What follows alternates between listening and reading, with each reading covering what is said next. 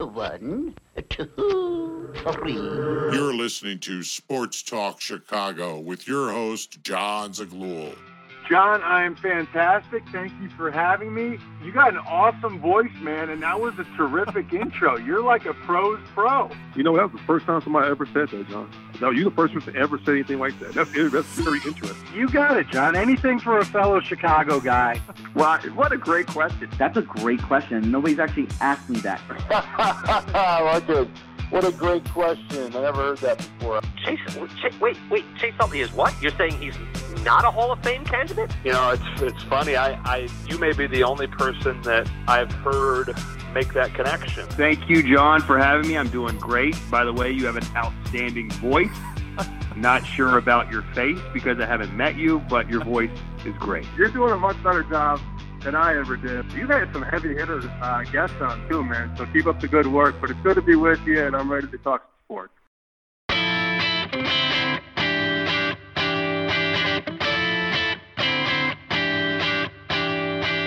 Sports on Chicago. Every John Zaglula and we are back and ready for today's special guest, the author Quarterback Dads and the senior editor of PointsBet USA. Please welcome Teddy Greenstein to the program. Teddy, it's great to have you on. How are you? John Z, I'm great. This is, uh, I'd say, at least my fourth time on. So I think that's a good sign that you keep inviting me back. Always new uh, ground to cover and always love chatting with you. What do you make of the Bears Giants game first off? We'll start there.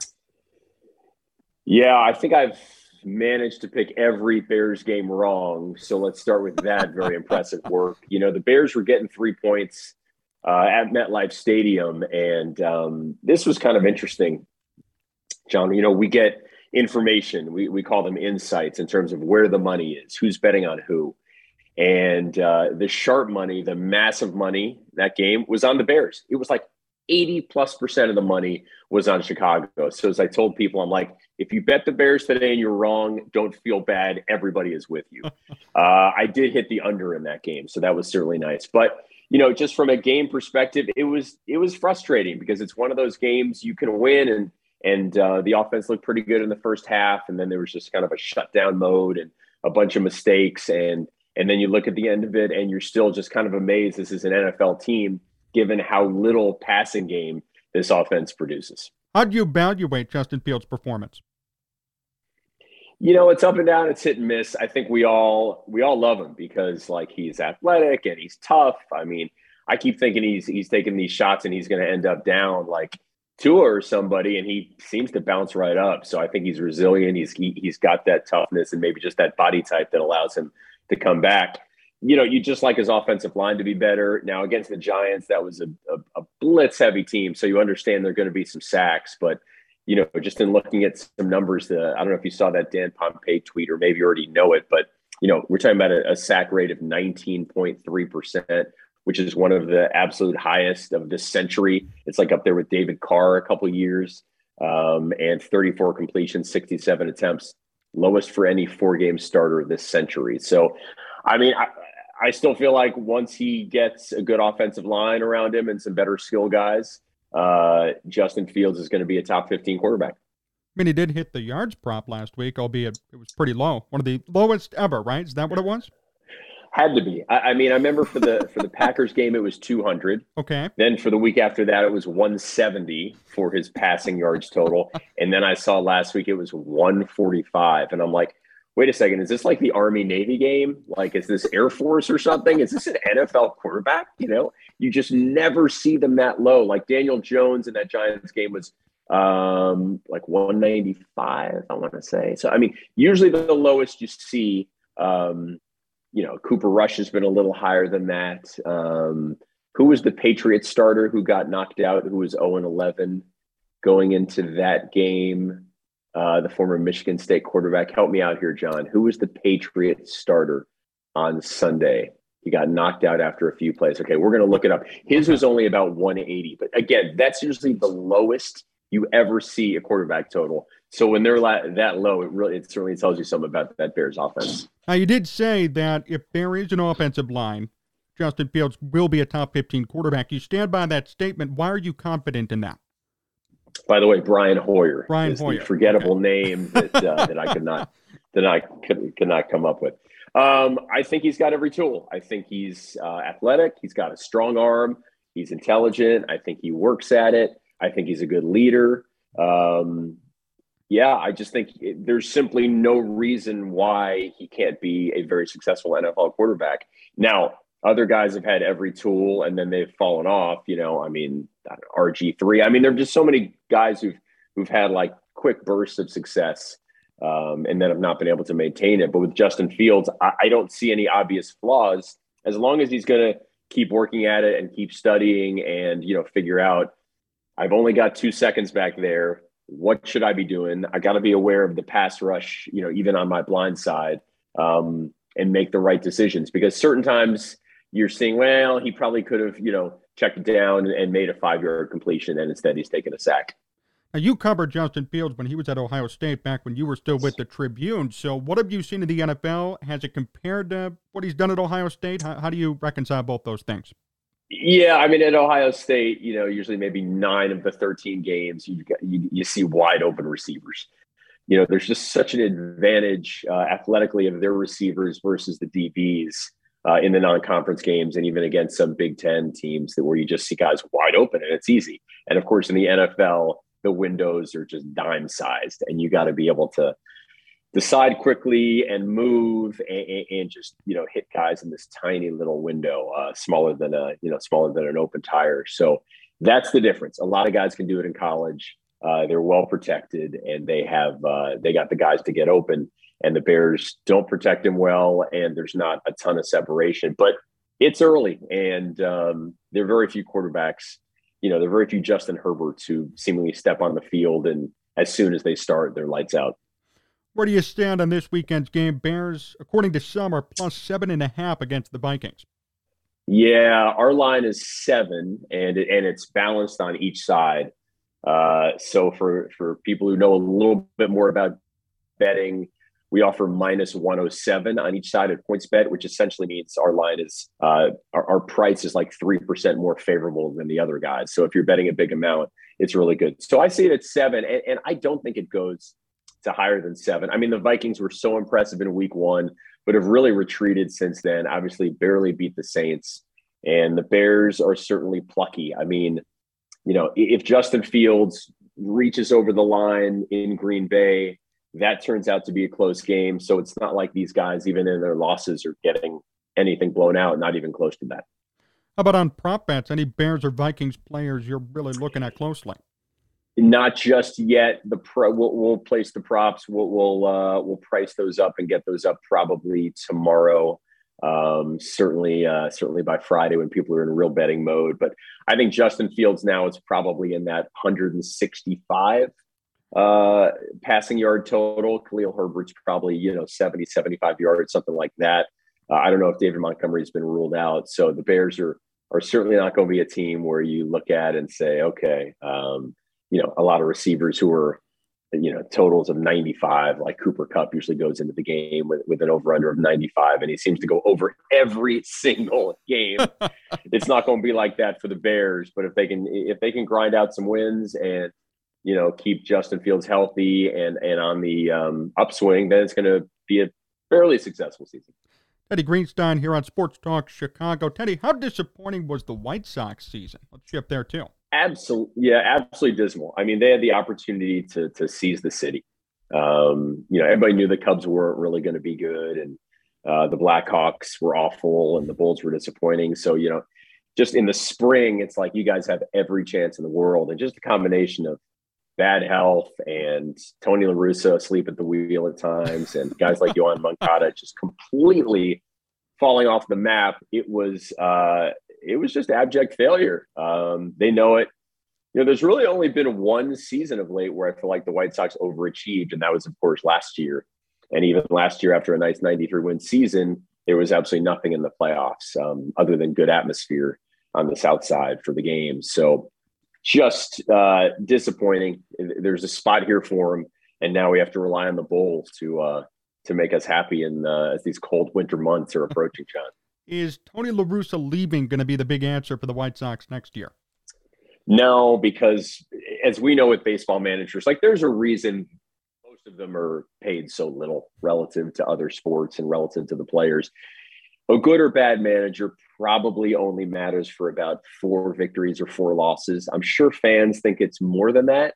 Um, but it just seems to be, you know, there's only so much Tony can do about the quality of hitting. Like, you know, there's just a power outage on the on the south side this year. And I don't know what he can do about that. Hitting coaches uh, can't do much about it. It, it, it. It's a helpless feeling because you want to blame somebody, right? And we can't, you know, we can't put ourselves in the shoes of Yoan Moncada and and say be better. So we put ourselves in the shoes of Tony La Russa because we could all theoretically manage the team. We can't hit a you know 94 mile an hour slider. Um, but I, look, managers set the tone. But even a guy like Joe Maddon, who for a long time we all viewed as an absolute genius, you know, a 100 out of 100 in terms of intangibles, whether it's dealing with the players and motivating them or handling the press. Even he, you know, has seen only limited success in his final couple years with the Cubs and then with the Angels. So, um, managers in baseball, the truth of it is, just have a minimal impact on wins and losses. Now, I've seen rumors that Maddon may come to the South Side to manage. Are you hearing those, or who else do you think could be in consideration? I mean, selfishly, I would love that. I mean, it's not like I cover the team anymore. Now right. I'm at PointsBet, and I'm just sort of an observer and I'm taking clients to games and entertaining them. But Joe Maddon, when I was doing the Cubs, and you know, I would be sort of the second guy or the third guy or the columnist.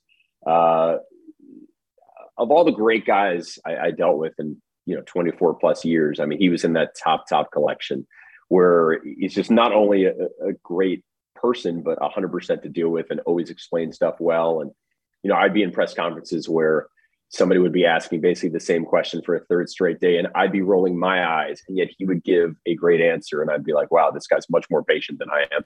So, and I think he's probably kind of young at heart. So even if he technically is an older guy, um, I think he, he, could certainly still do it.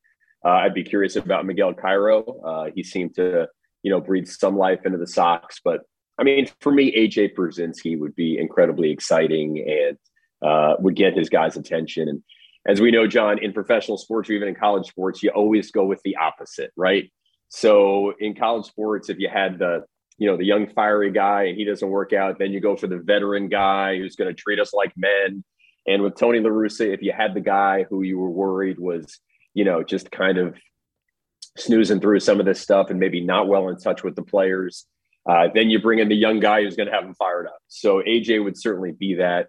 Uh, one of the brainiest, most interesting, controversial players during his stretch. And uh, you know the team would re- hopefully reflect him and be super scrappy at the least. Teddy Greenstein still here on Sports Talk Chicago. Teddy, a few more questions before we finish up. First off, Quarterback Dads. How's it been going? John, it's been going great. Uh, we've sold a few less than a million copies. So there are still some available on Amazon.com. And if anybody wants me to sign them, just reach out on Twitter at Teddy Greenstein, or maybe they want to buy this lovely gear. Um, but it's been very satisfying. A lot of dads have reached out and they've said, oof, I didn't realize that I was, you know, the stat hungry dad or the we dad who's always saying, like, oh, yeah, we're looking at this school, we're looking at that school. So I was able to diagnose it. We have, you know, 12 types of quote unquote bad quarterback dads and five good ones. And we want more people to shift from the bad to the good. So people have come out and they said, okay, now I realize I need to slow down a little bit. Don't be so obsessed with stats. Don't be, you know, harassing the offensive coordinator.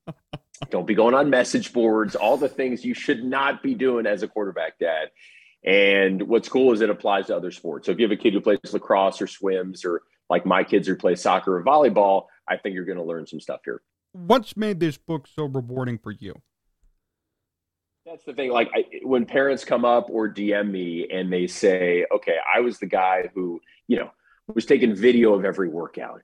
Or I was the guy who was in, you know, the ear of the offensive coordinator. Or, you know, another thing you never want to do don't don't wish bad upon you know the kid who's the first stringer above yours that's just it's just bad karma it's going to come back to bite you so when I hear from dads and a couple moms who say, "All right, I didn't realize, you know, this book is in part about me, and now I'm gonna, you know, improve and hopefully forge a better relationship with my kid," that's certainly the the best part. And then one other thing, there, there's a hope here that we can actually turn it into something that ends up uh, streaming. So maybe uh, maybe a documentary, maybe a series. I mean, we've seen stuff like QB1 and Friday Night Lights. So there's an insatiable appetite there for football.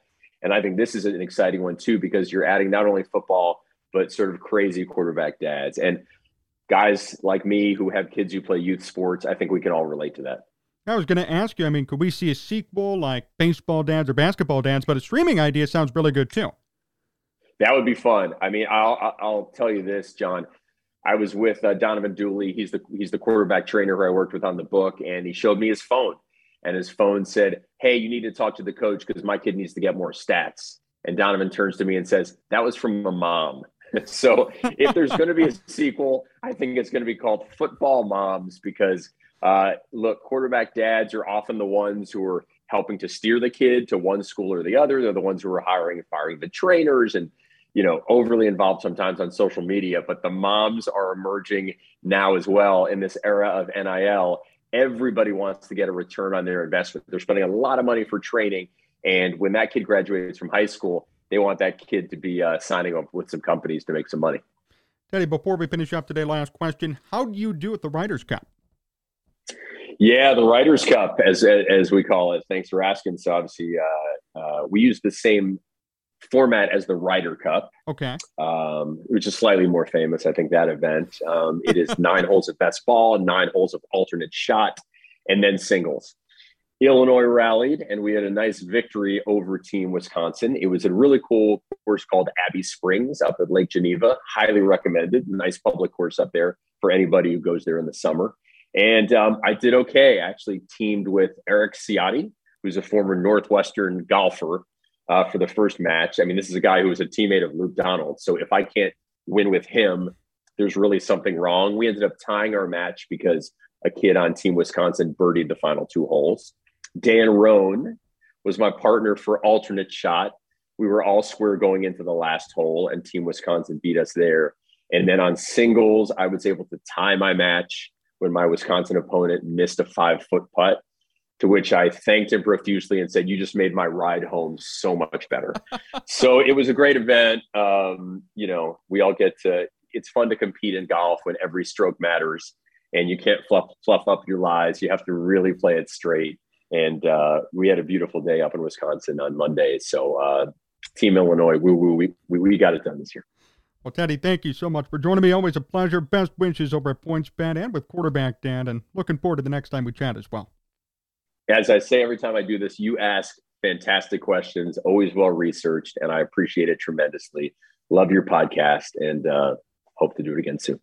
I talked there with Teddy Greenstein. That'll do it for us today here on Sports Talk Chicago. Big thank you to Teddy Greenstein himself, Matt Dubio, WCKG, Jim DeTalb, and Tomorrow Entertainment. Making this show a success. Remember, you can follow me on Twitter and Instagram at John Z Sports, Facebook, Jon Zaghloul. Want to watch more of this show? Head on over to sportstalkchicago.com. Another great show comes up tomorrow. Thank you so much for listening. Till then, stay safe. So long, everyone. No! No! Where are the turtles?